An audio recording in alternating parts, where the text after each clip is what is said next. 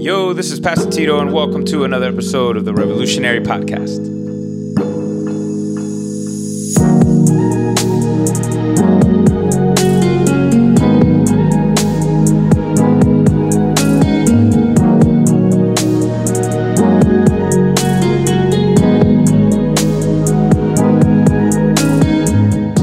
Welcome back to another episode as we are studying the book of Acts. And today we are going to look at answering a question that, as a pastor, I get asked a lot.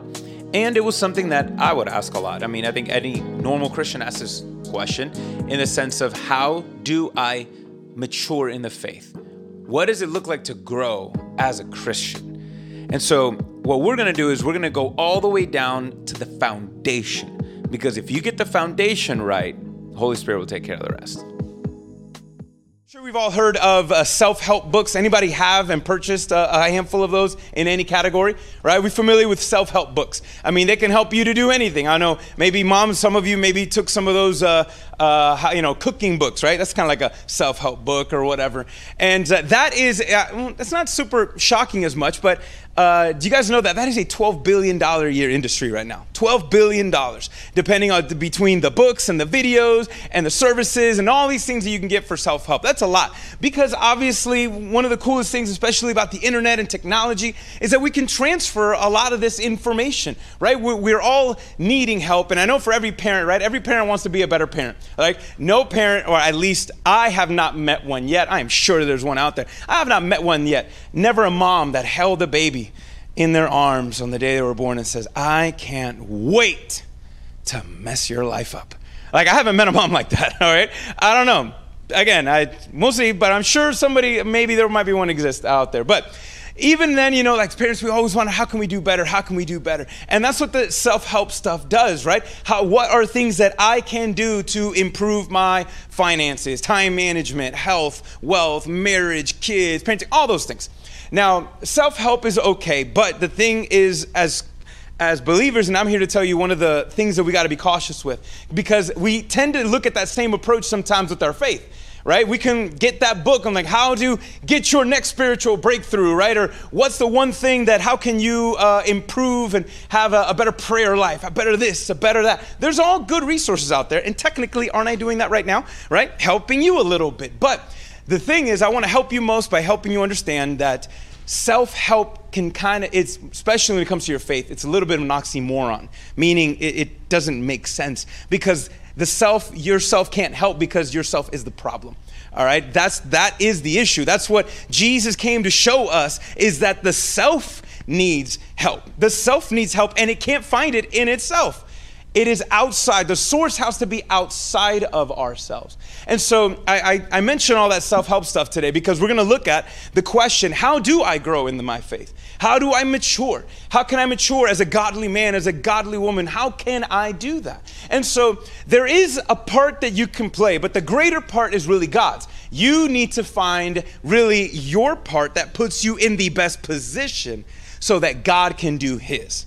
Y'all got it? That's the one. How can we put ourselves in a position where God can do His? And there does require some form of participation. It's usually a response on our end. And that's what we're going to look at today on how to be able to grow our faith so that we can be that kind of godly men and women that God can use in the world for not just our families, for our church and the community itself. And so we're going to look and let's read Acts chapter 11. We're going to read a story from verse 19 through 30. All right, so we're going to have it on the screen for everybody if that doesn't have it. And so you can also look at it online as well. But here we go. This is titled The Church in Antioch. We're going to read the whole thing from 19 through 30. All ready to go? All right, let's do it. So it says here Now those who had been scattered as a result of the persecution that started because of Stephen made their way as far as Phoenicia, Cyprus, and Antioch, speaking the word to no one except the Jews. So these guys right now, they were thinking, I mean, they were so shocked to know that look what God has done. And they always kind of remembered these things. So they always went to the Jews to help them to understand, only to the Jews, and to help them understand what Jesus did, which is kind of weird. But there's a big but here. But there were some of them specifically men from Cyprus and Cyrene, who came to Antioch and began speaking to the Greeks also, proclaiming the good news about the Lord Jesus. Praise God for godly men who are able to, you know, they got God's uh, uh, unashamed to be able to talk about Christ, that they have Jesus on their lips. And so I know we were kind of being grateful for those godly women in our life. All right, can we be grateful as well for the godly men like this that are willing to be able to communicate and share and talk and point us to Christ? And so here's what we see some amazing godly men doing this. And then it continues on the Lord's hand was on them, verse 21, and a what? It says a large number who believed turned to the Lord. News about them reached the church in Jerusalem, and they sent out Barnabas to travel as far as Antioch. When he arrived and saw the grace of God, he was glad, and he encouraged all of them to remain true to the Lord with devoted hearts. For he was a good man, full of the Holy Spirit and of faith and large numbers of people were added to the Lord. Then he went to Tarsus to, to search for Saul. And when he found him, he brought him to Antioch. For a whole year, they met with the church, taught large numbers, and the disciples were first called Christians at Antioch. Last little story. In those days, so around the same time, some prophets came from down from Jerusalem to Antioch. One of them, named Agabus, he stood up and predicted by the Spirit that there would be a severe famine throughout the Roman world, which did occur. So that was actually a fact. This took place during, uh, here we go, the Rome, um, the reign of Claudius. So even that timeline shows you something really interesting, kind of confirms the historicalness there. Each of the disciples says, according to his ability, determined to send relief to the brothers and sisters who lived in Judea. They did this, uh, sending it with to the elders by who? We got there's Barnabas again and Saul. So, all right, there's kind of the story there of the birth of this one church in Antioch. All right, now, guys, I like to be able to, as I share and communicate, uh, it's super important for us to understand the then and the now because it just is better that way. That's how we can understand it. I like uh, encouraging you guys on reading the Bible a kind of way which helps you guys know how to read it in the future when I'm not there with you. And so there's one thing that if uh, as we're zooming out and kind of giving you a little future thing, things are shifting. Things are shifting right now in church history. So here with this birth of Antioch, which was really cool, like the, the church at Antioch eventually at this point now, it actually overtakes the Jerusalem church. So there's a big shift happening right now in history. The first one was did you guys see um, who well, it said at the very end, they sent this money because uh, obviously the church was dealing with an issue because of the famine. They sent money to the elders who were in Jerusalem. So here's a big shift from now the Jerusalem church, who was led by the apostles, are now being led by pastor elders, very much like the way churches are today. So uh, all the apostles at this point are kind of going all over the world. And so they've officially handed off the first church in Jerusalem to something now that looks like a model that we have today. But then the other thing is this we see a shift from Jerusalem now to Antioch, where the church, with the center of all activity, was coming from Jerusalem,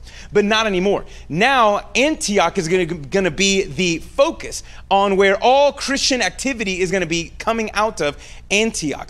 And, and I say that because there's going to be an interesting shift too, as Peter has been very influential up until this point, and really around this time, we're going to start to see Paul. Because, like we saw Paul introduced a minute there, again, God had uniquely used Paul for this purpose to be able to help others outside of the Jewish circle to be able to get to know Jesus. And so all of those shifts are are interesting. It's because there there's something that happened there that would help us to be able to understand for ourselves. We're seeing the church grow.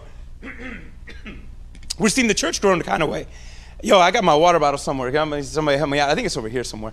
But um, we got the, the church grows in a kind of way, in the same way that ours does. And so we're going to look at this major church to be able to see how we do it too. So here's the first one. Somebody, I got you right. So here's the first point I want y'all to see. I think I left it in the front. If not, I'm all right. The all right. Can we put point number one up? I want you guys to see this. So we grow our faith as we go about our day by God's grace. One of the things that we see here. How did this church go from nothing? To being really the influential, you know, center of all what, what's happening in the Christian world at that time? Well, the first thing was this as they, they grew their faith as they went about their day. So we saw what was happening. The persecution was happening, and what were these people doing? They were still talking about Jesus, weren't they? They, they didn't let their problems distract them from the person of Christ. And guys, that's a lot for us because I know I know we probably all show up with issues and problems that take away our focus. But guys, if we can allow our perspective to remain on Christ despite our problems, we're to see God do something in amazing ways. And so that's what we saw here. But also, I, I put this word "go." All right. Now, for us as Christians, we all know the Great Commission. And what did Jesus, and if you don't, I'll remind you, what did Jesus tell everybody, well, his apostles to do? He said to do what? Go. Go into all the world, right? Go into all the world and tell them what I've done. Tell them who I am. But that word go is interesting because so many times we think, well, where am I supposed to go and do that, right? Am I supposed to go to some country? Am I supposed to go over here? That phrase actually just means as you go about your day. And so if you're going to, on your way to work, as you go to work, hey, look for opportunities. As you're going home, look for opportunities. As you're going, you know, to Publix later, as you're coming now to give me water, right? You do all of those things. Thanks, babe. Look, there's a reason why. Look at. There you go. All right. All right. So listen, there as you go about your day, that's the important part. That's what we saw here. We saw this church despite the issues, despite everything, no matter where they went, they were telling people about Jesus. And that's super important. And that's how and this this town here um, they, it became so influential in this town that they caught a nickname, right? You caught the nickname? This was the first time in human history where the term Christian came from, was from this city. Now, this city was super big. It had half a million people, third largest in the Roman Empire. And so there was a lot of, uh, think of New York City kind of a thing, very influential culturally. And so the Romans, guys, they love their political parties. They love to kind of associate everybody in groups. And so they started looking at these guys and they were acting a little weird. These men, these women, they were associating in ways that really stood out. it wasn't like any other group in Rome. And so every time, every time they, they got some kind of a political name is because they took the character of whatever leader it was. And so they're noticing, I'm like, bro, this is a weird little group that keeps on growing and growing and growing. These guys, uh, men and women, uh, kind of treat each other as, as equals. The, the women are disi- being discipled just like the men. That was a little weird for that time. We're seeing the rich and the poor gathering together, loving each other, honoring one another. We're seeing mixed groups, Jews and Gentiles and, and uh, non Jews, all mixing together. This is weird. And so, we, we, you know, they were so unique and so influential that they got the term what? Christian. Christ likeness. Many Jesuses or whatever kind of a thing. And so that is, uh, why did they get that name? Because, see, these Christians, guys, were not compartmentalized Christians. As they went about their day, as they went about their day, they were just constantly just loving others and reflecting the love of Jesus so much that somebody said, You know who you remind me of? You remind me of some guy I heard named Jesus. Guys, let me, I'm to be honest. Wouldn't that be the coolest compliment as a Christian to be able to hear?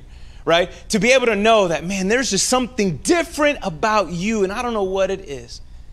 It's Christ. It's the love of Christ in us. That's an amazing accomplishment there. But the problem, guys, is this is one of the biggest reasons why we could have, or maybe you, and I know I've done this too, where we can have issues growing in our faith because we don't go about our day always with this in mind. We compartmentalize, meaning we kind of turn it on and off right? Sunday mornings, we kind of turn on the Jesus switch, all right? And then we do that, or maybe, you know, and then by the time we hit the parking lot on the way home, the switch shuts off, right? And that, that kind of happens sometimes, right? Not here. No, none of y'all. That's not, not me neither. And so that happens sometimes, right? We do Sunday, all right, we, we flip the switch. On the weekend, we flip the switch. When we go to work, flip a switch. When we're with our Christian friends, we flip that switch. When we're in our non Christian friends, we flip a different switch, right? And so we, we see things as kind of like this is secular things, these are godly things, not godly things. But the reality, guys, is that we ought to see all of it as missionary opportunities. As believers, we should see everything. We don't turn off our faith here or there when we go to school, when we're not, when we're at home. No, this ought to be, again,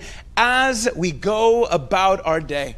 We would see things like Paul would always say, listen, don't stop praying. Literally, not praying to yourself. I, am I'll admit, look, I'm the one that I like to talk to myself sometimes. So if you ever see that, Okay, don't call. I'm, I'm, I'm good. Trust me. But I like to verbally process stuff. But anybody else? So I'm not alone. Anybody else like to talk to themselves too? Thank you. All right, there. There we go. Now, now don't feel so bad. Um, but listen, when he says pray without ceasing, pray without stopping, it just means, guys, that it just puts this focus on that we have to keep Christ on our hearts and on our minds. Paul would constantly say that think things that are above and keeping Him on our minds, looking for opportunities. See, a lot of times we don't may we may experience some um, speed bumps in our spirit, spiritual growth because we're playing kind of like stop and go, stop and go, red light, green light. Everybody play red light, green light when you were a kid? Remember that game? Red light, green light. All right, red light, go. That's kind of what we do when we stop and go and stop and go. It creates a little bit of an inconsistency, and what we do then is we miss moments. We miss moments in which God can use us, and we miss moments in which God may be trying to get our attention. And so this is really important as we see here. No matter where they went, this is one way that we grow our faith is as we go about our day. And we do it, y'all catch this, by God's grace. See, that's the key one that I told you guys. Look, the problem with self help, it's not on us. This is, as we saw here, it said that the Lord's hand was on them. And this is important, guys. I want you guys to see that God does not tell you to be able to live this life on your own and he's waiting to kind of give you a nice little congrats, a pat on the back. No, his hand is on you to help you, to propel you, to help do and to you know, where you lack, the strength where you lack, he's right there. And so it is by him, he is the source of it all. But as we go about our day, there's two other things. So we're just gonna keep like unpacking this. What's something else that we can do? So here's point number two: is this. So we grow our faith as we go about our day. But here's the other one: we grow we grow in our faith as we stick to Scripture.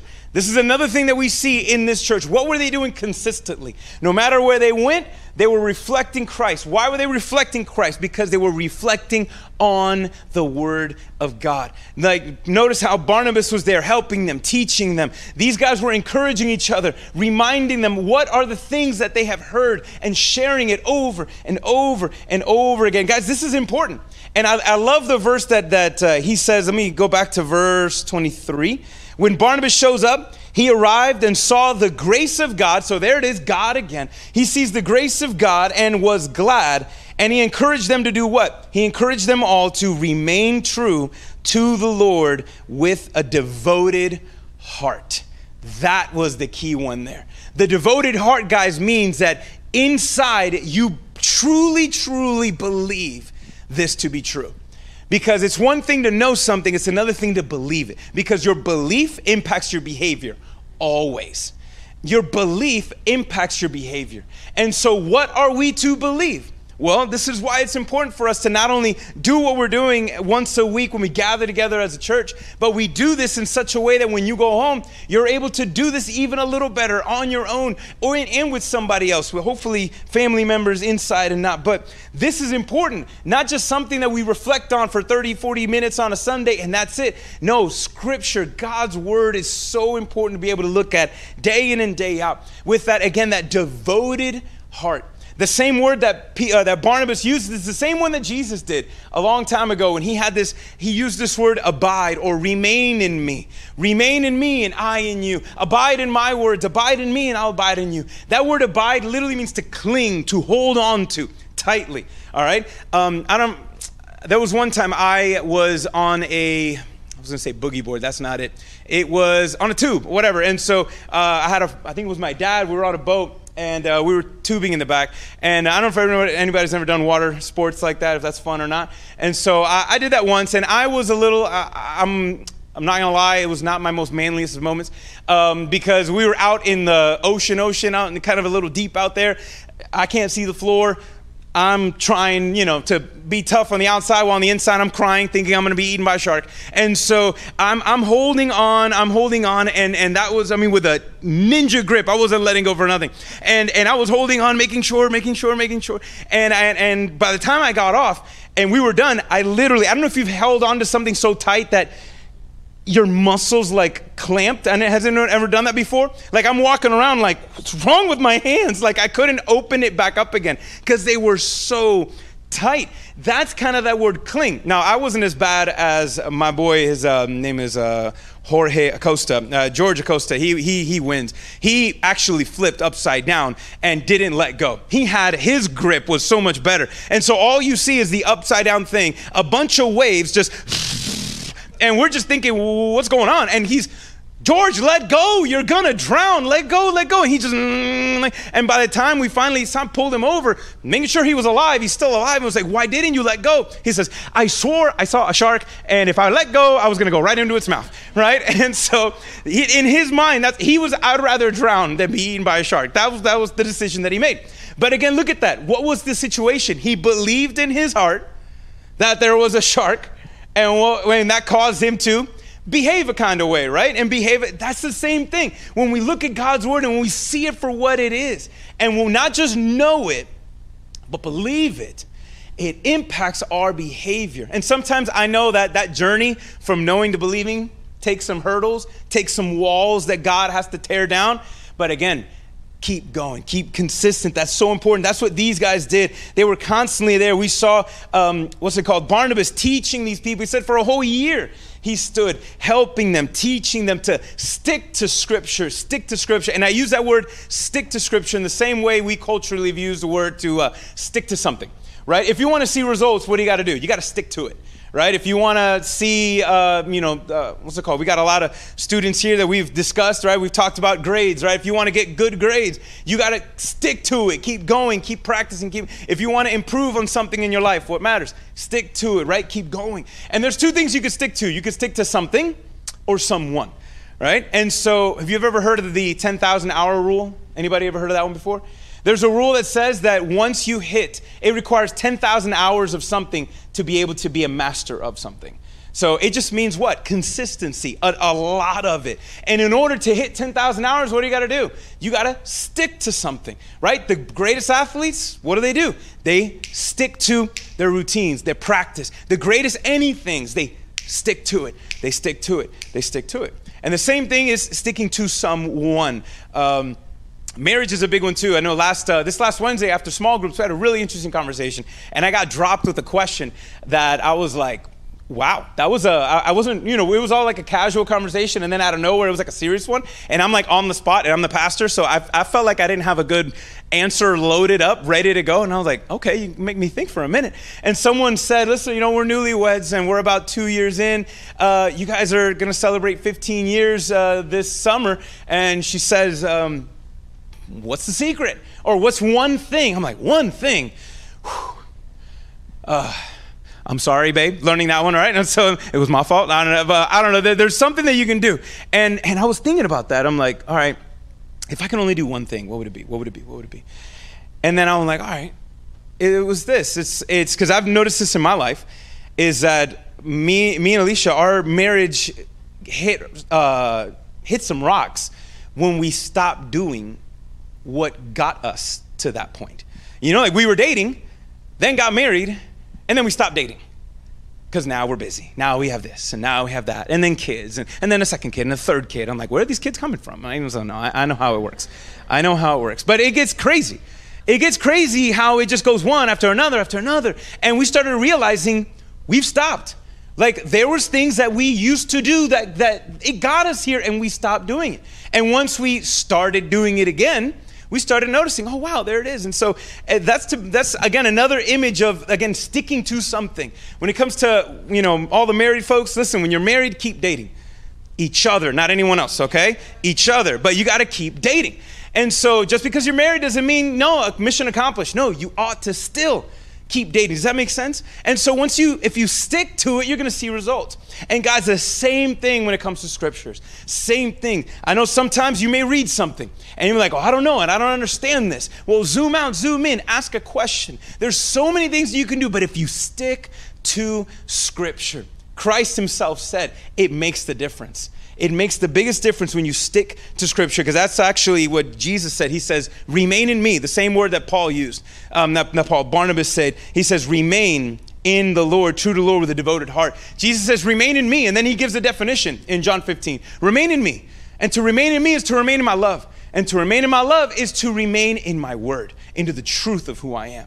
And so this one is huge for us, guys. And so for some of us, again, if, if you're seeing a little bit of a struggle with your spiritual walk, ask yourself, all right, maybe am, am I, as I go about my day, am, is my focus on Christ? Am I thinking about Him or am I just very still selfish and self centered? And then about Scripture, I was like, all right, well, am I am I diving into it? Do I really believe what I'm reading? am I, you know, not going for more than superficial, the the superficial surface level stuff? Which that's what I love about God's Word, guys. That on the top.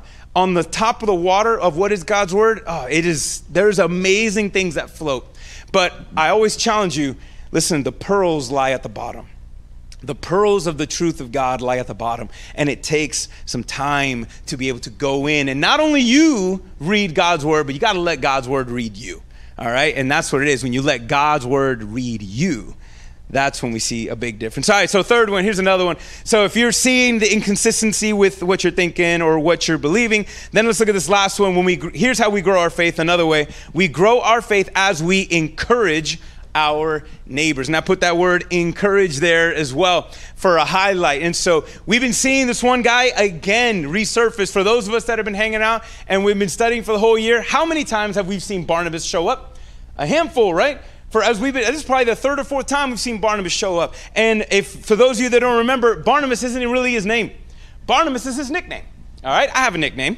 It's Tito. All right, Pastor Tito. That's not my name.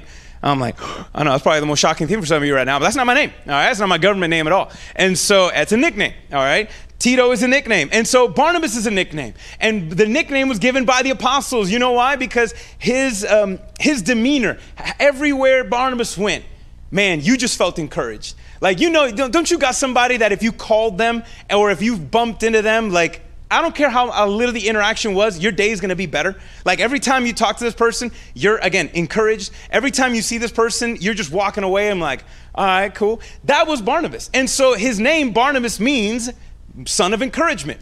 And so that's he was so he was such of an encourager that that's how they nicknamed him. That was his nickname.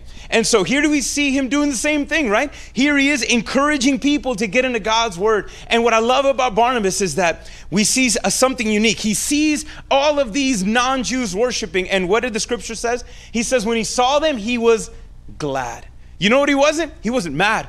Because when he showed up, he could have easily been like, okay, all right, well, we got to talk because here's a bunch of non Jews now that are saved, but they haven't kind of shed their uh, worldly pagan practices. And so they're kind of like mixing in a little bit of their new Jesus with some of their old ways. And Barnabas could have showed up and been like, listen, you're doing it wrong. That's it. And be careful. He could have easily criticized. But instead, he says, guys, keep going. Well, listen, God has started something. Keep going. Keep going. Don't stop. He didn't criticize. And I love this part. He didn't even jump to correcting them right away. Barnabas connected with them and then lovingly corrected them in God's word. Not just to be Jewish, no, but to be more like Jesus. And we can see Barnabas, Barnabas' legacy. Barnabas was so influential in this town, helping them to become more like Christ, that Barnabas' work is actually why we are called Christians today because of Barnabas and how he encouraged them because to, to look like Christ, to reflect God's word. But I also love this. He didn't just re- encourage them into the word, he also encouraged them to do the work. You guys saw where Barnabas took off for a minute to go somewhere. He had to go pick up a buddy. Who did he pick up and bring him to Antioch? He picked up Paul, right? The apostle Paul. He went to a town where Paul wasn't saved. Paul, you're not gonna believe it, bro. You gotta see what's happening in Antioch. Antioch, yeah, Antioch. Third largest city next to Rome and Alexandria. Here's Antioch. And he goes, is like, you gotta see what's happening. And what's amazing is that he could have gone to Jerusalem, which Jerusalem was closer. He could have found another apostle and somebody and brought him in. But why did he go out of his way to go get Paul? Because he Barnabas was there when Paul had just got saved. Barnabas knew God's call on his life. He knew that, bro, I know God has called you to be able to reach people that us Jews, you know, we're not able to reach. And so he goes out of his way to go get Paul and says, Paul, you got to participate here. Guys, listen, Paul's legacy, his influence, Barnabas helped. Barnabas was a part of the why we we think of and know of Paul so much. Why? Because there was a guy named Barnabas who could have just been like, you know what? I'm here first. You know what? This is my time to shine now. This is my time to shine. I'm gonna run this. I'm gonna go down and everyone's gonna know me. Nah, see, he goes and says, Who can I recruit to help? Who can I participate? You know, I, I love uh, Ronald Reagan's quote. He had this great quote that sat on his desk. It says, I'm remixing it now. It's, it's amazing what a person can accomplish when they're, um, when they're okay not taking the full credit meaning that it's okay that you're, you're when something great happens hey we're going to celebrate that. You're not claiming all the credit for yourself. And so barnabas was super cool encouraging paul to be able to say hey come and participate. Come and engage. And that life that whole year that he was in antioch god used him and helped paul to be able to grow up into the person that we have known even to today.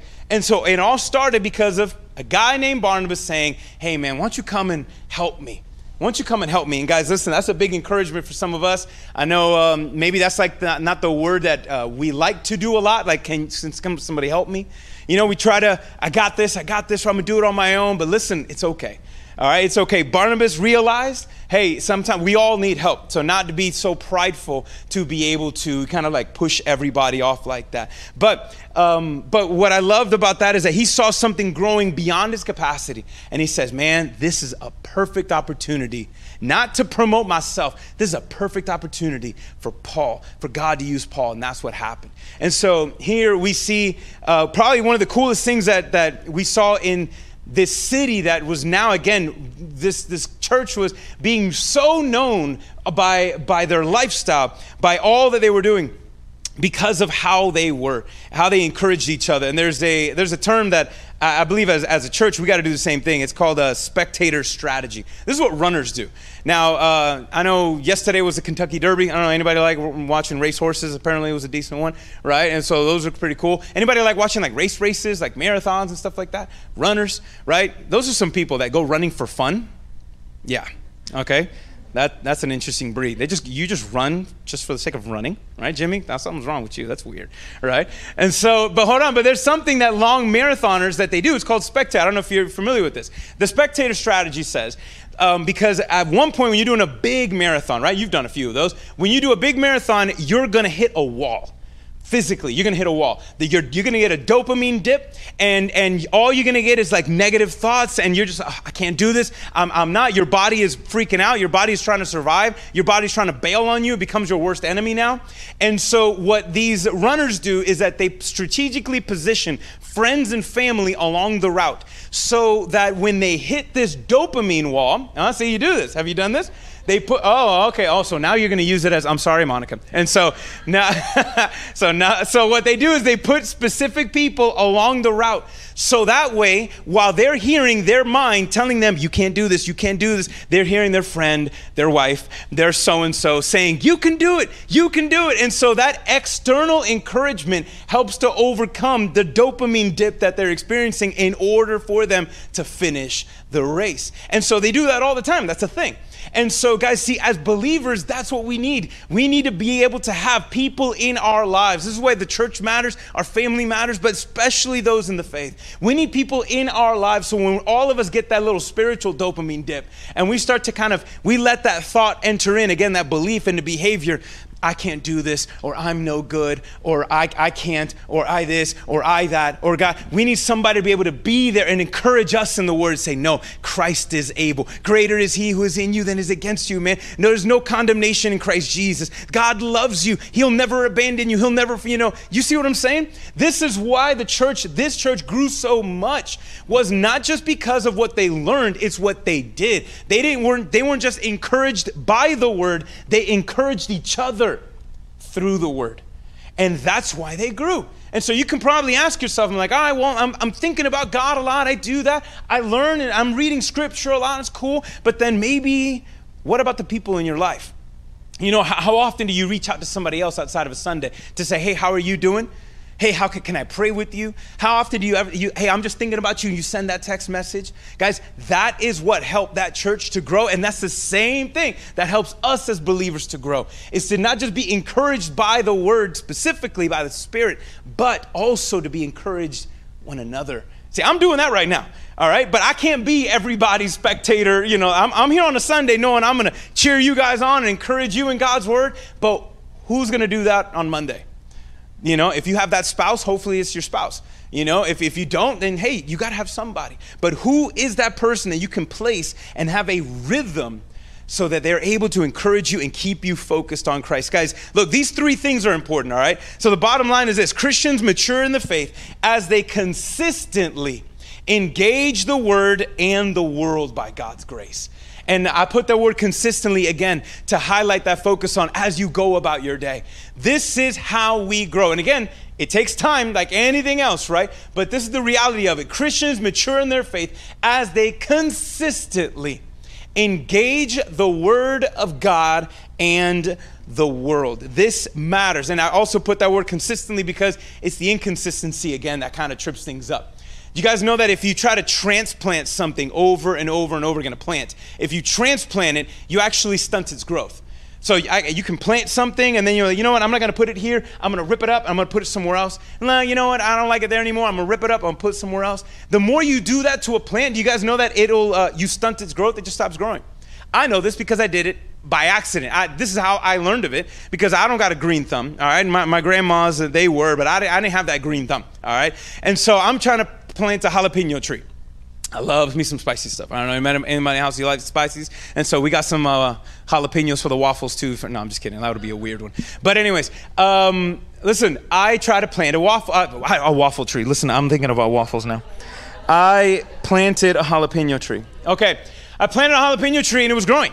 And I'm like, ah, cool. But then I didn't like where I had it. And so I'm like, ah, you know, maybe I think it's I think it's in the sun too much. Let me move it over here. So I, then I moved it. And then I get to the same thing. And I'm like, no, it's not getting enough water over there. Maybe, maybe it's over here. I couldn't make up my mind. I did it maybe like four times. And then finally, it's, you know, I just was wondering. I was like, man, does, is this what is, it's, you know, it's taking forever. And then I'm waiting and waiting and waiting, watering, doing. I stopped transplanting it, but it just wouldn't grow any taller. And then finally I noticed something. I'm like, what is that? I had my first jalapeno it was this big. Like it was the weirdest thing. It was like literally that. It was a complete, fully ripe jalapeno, that big. All that waiting and all that effort for something. That was it. That's it. It was over. It was over in two seconds. Why? Because I can't. I kept transplanting it. Now, as Christians, if you've ever read God's word, and we've been reflecting this a lot during our small groups, we are called to bear fruit. We are called to produce fruit. This is what that looks like when we're talking about maturing in the faith is what does it look like? It looks like love, joy, patience, kindness, goodness, gentleness, self control. What is that? That's called the fruit of the Spirit. It's this external product. It's looking more like Christ, loving like Him, being gentle like Him, kind like Him, controlling like Him, well, self controlling like all those things. But if we are inconsistent in these areas, if we're transplanting ourselves, like, all right, we're, we're in the scriptures on a Sunday, kind of. And then you know we're out. Or i'm gonna just do the, the you, you know the, the bible verse of the day in the morning and then i'm good. Or i'm just gonna go say my prayers for breakfast and before bed and then i'm done. Right? And if we do this i only see christians when i'm at church. Tw- once or twice a month. Right? You see if we're constantly like in and out in and out in and out in and out inconsistent our fruit is not gonna grow that well. It's not going to grow that well because of the inconsistency, because of what lacks there. And so that's why, again, I love, and I'm going to just focus on that verse that Barnabas kept on saying. He said, was glad and he encouraged all of them, like I'm encouraging you to remain true to the Lord with a devoted heart. And remain is just that, that death grip that, that George had on, on that tube. The same thing, having that grip on God. Because the more we consistently do this, the better. And so it, it matters, guys. Having the proper uh, balance and priorities is how we do this because as we engage in the word, it ought to overflow in us into the world. See, that's how we engage others. We engage others in the world, our, our brothers or sisters, uh, we engage our spouses, our kids. We engage out of an overflow of what God does in us. But that's the key thing. You can't give what you don't have, or if your priority is off. So I got some images we're going to roll through. This is from uh, Chuck Smith on how to have um, spiritual leadership. And I think this is good for all of us if we just want to grow in our faith. And so here he kind of shows this perspective of why, I would argue the same thing, why we don't grow. Can we put the first one? This one's drained and driven. I'm gonna move over a little bit so y'all can see a little better. This is drained and driven. There's a lot of people, a lot of Christians who live like this drained and driven. Like they're they're not spending enough time in God's word to be filled. And so all they're doing is trying to figure out who can I serve or what can I do and they're constantly putting so much of a focus on others. They just get just enough from God. But now they're out here. And obviously if you're drained and driven like this, you, what kind of a difference are you going to make? Right? Not much. This is the kind of Christian, like for example, pastors. You guys know the one, the number one day of the week in which pastors quit? Monday. Monday is the number one day in which pastors quit. Usually from Sunday, it was such a bad day. They, trust me, there's been a lot of Mondays I barely made it out of. Okay, so Mondays are the day because you know why? There's a lot of there's a lot of pastors out there who go to Sunday, and they're they're feeding the flock, but they're not feeding themselves. And so they start, it's like, a, it's like a chef who starves to death in the kitchen, cooking for everybody else but never eats himself. Guys, as a believer in Christ, you're not gonna survive if you have the same approach. Does that make sense? If you're trying to, you, you, you're, you're trying to do the least so you can help everybody else, it's not enough. Drain and driven doesn't work. Here's another one. What about this one? Well, my cup has a crack. So here we got some issues. We got people who are filled with, you know, they, they got the right priorities. By the way, there's three things I should have explained. The cup is you. The saucer is like your family, and the plate is your community, okay? Let's say your job and everybody else outside of that.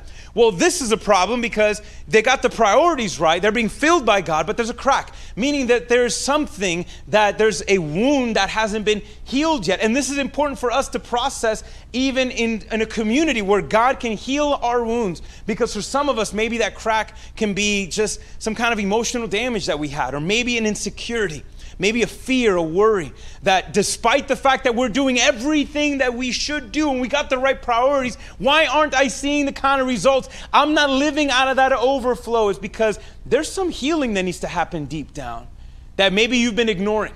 You're like, well, as long as I fill up you know, enough, it'll overcompensate the crack, right? No, it, it doesn't work that way. And so we got to be able to experience that healing. So there's one. Can we put another one? Here's thriving on events. Thriving on events is the third one, where here you got the plate is on top, and then you got the saucer and then the cup. Thriving on events are the kind of, uh, this is the kind of Christian who thrives on Sunday morning experiences only. All right, where they don't do anything throughout the week. They don't feel, all they want to do is they put their trust in Sunday to fill themselves up, and that's going to be enough. But see, it's not. These are the kind also that um, they go for the spiritual highs, like, you know, camps, retreats, conferences. Like, they, they live on the mountaintops, but eventually you have to get down off the mountain into the valleys. Guys, at the top of mountains, do, do you see trees and things grow on top of mountains? No, my mountaintops are great for those special moments, but in the valley, it's where life is. And so these guys love to live on the mountains. They don't like to go down to the valleys. And it's not enough because you can't live conference high after conference high, Sunday high after Sunday high. It's not enough. I've been there, I've tried it. It's not enough. This is not the way in order to live out of that overflow. And then, all right, well, let's, let's do the next one, which is a little similar.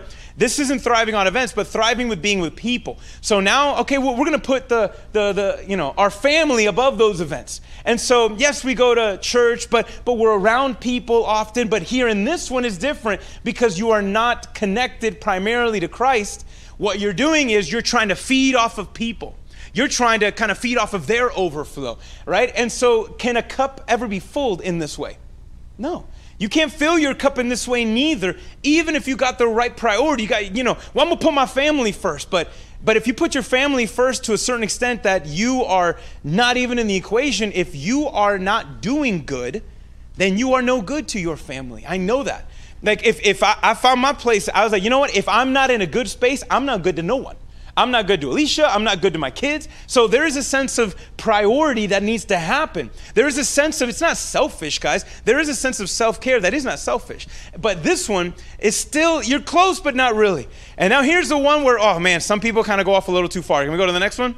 This is the I love God's presence, okay? This is the I love God's presence person. Where, man, yep, they're, they're full and overflowing and they love God. They're just filled constantly with His Word. They're thinking about Him all the time, but there's a disconnect. You see the disconnect?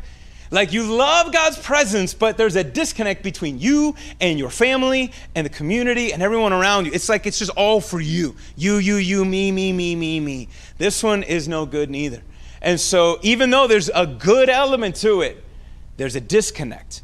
The, the proper overflow is the last one. It's this one, guys. This is what it looks like.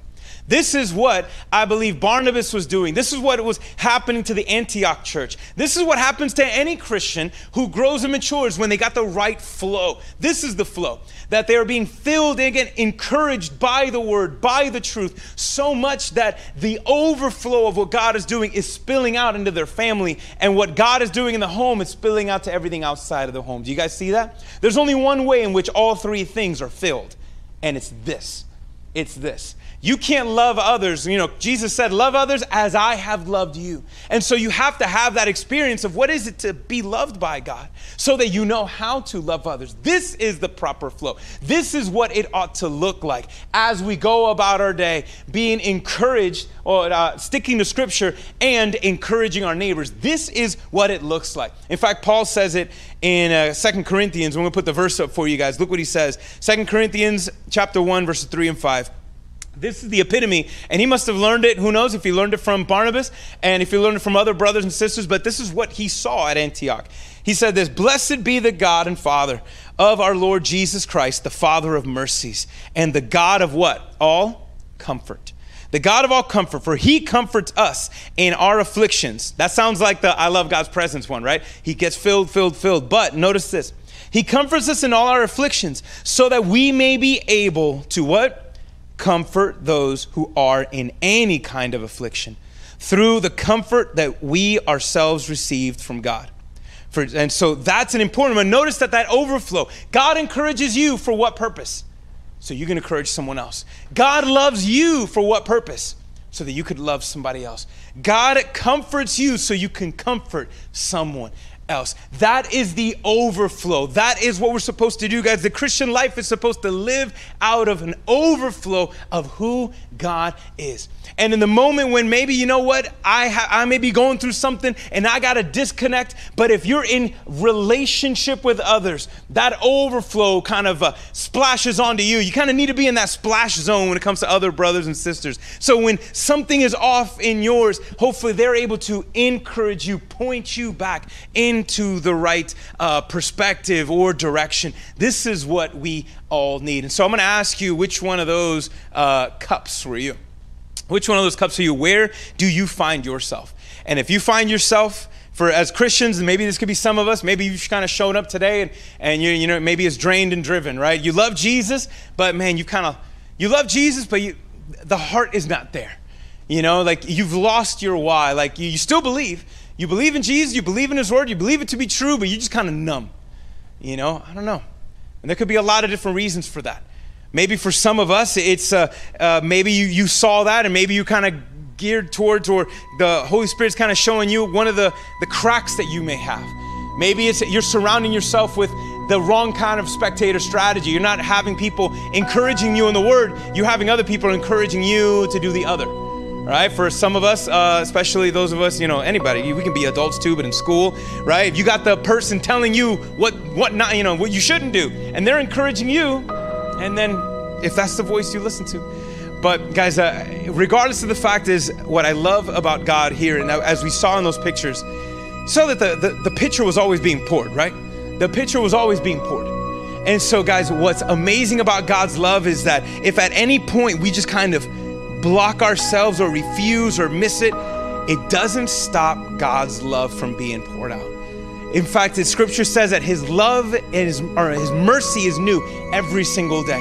Meaning that God does not operate at a 99.9% at any point. He does not operate like our phones do, which all of our phones right now are disconnected. And, you know, we're all at different times because we weren't connected to a source anymore.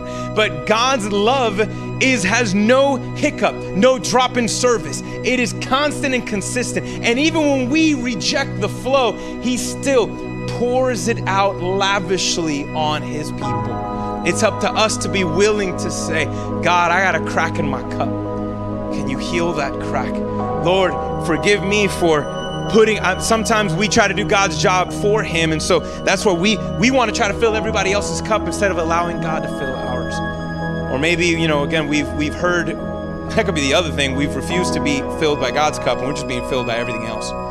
You know, there was a friend of mine told me, well, it's a teacher uh, back at Christ Nations. He told me a story of a, of a boy who kept on bugging his mom, begging his mom, Mom, I'm thirsty, I'm thirsty, I want water. Mom, Mom, I'm thirsty, I want water. And he was like, No, not now. They had a bunch of like people over, and it's like, No, not now. You gotta wait, you gotta wait. It's like, But mom, but mom. We all know that sound, right? It's like chalk, you know, and ah, but mom. And so, Mom, Mom, I'm thirsty, I'm thirsty. No, hold on, you gotta wait. I'm thirsty. Okay, fine. Kid comes back and she walks in front of him and like, Yeah, a cup of water. I was like, Hey, where'd you get that water? Because I, you can't reach the counter and I didn't give it to you. Who gave you that water? He's like, no, I got it. How'd you get it? I got it myself. Where'd you get it? The toilet. listen, the reason why I say that is because, listen, if you're thirsty enough, you're going to want to drink whatever you can get. And uh, all of us, because of sin, we're, we're all, we have dipped in the toilet of this world over and over and over again, and it's something's not right. It's not enough. But guys, I'm here. I'm here to tell you that God is not to be like that kind of a mom in the story. He's not to say, "Okay, no, wait." He says, "What do you need? I am what you need." He is that living water that He constantly pours out and constantly offers for us. And so, when it comes to again growing in our faith, guys, it just starts by us always returning back to Christ, always putting the emphasis back on Him. Not what can I do now so I can be more like Jesus. Can you just be with Jesus? How about that? You think you see the difference? Can I just be with Jesus? And out of that, he makes the difference. He heals the cup, fills it, and he is all you need. And so I, I want to be a Barnabas today to be able to encourage you guys to do the same. No matter where you are, all right, no matter how many times you've double dipped back in the toilet bowl of your sin, Listen, Christ is always offering, always offering that welcome to each and every one of us. God is extending that offering to you, and I pray that you may ask this question right now What is God telling me to do? What is He telling me to do right now in response to His word? I know the text today is an encouragement for us to say, listen, remain faithfully in the Lord with a devoted heart. But I want you to know again that you and I can only remain in the Lord with a devoted heart because it is God who remains true to us with a devoted heart. It is because of Him that we can do. We can only be faithful to any extent, whatever that looks like, because Christ, our God, is faithful. He first loved us before we could love. He first was devoted to us before we could be devoted to Him. And when it comes to growing in your faith, guys, it is growing to know that love the more you come to know the love of God. And this is why I tell you to stick to Scripture as you go about your day. Let it not just be this casual thing that you do every once in a while. No, when you stick to Scripture, encouraging your neighbor with the Scriptures, with the truth of God, the more we linger, the more we receive, the more we reflect, the more we come to know that love and experience that love in us and through us. And that's the kind of, again, revolutionary Christian that Christ is looking for that revolves our life around the truth and the love of God, drawing deeper. Because the more you know the love of God, the more it will change your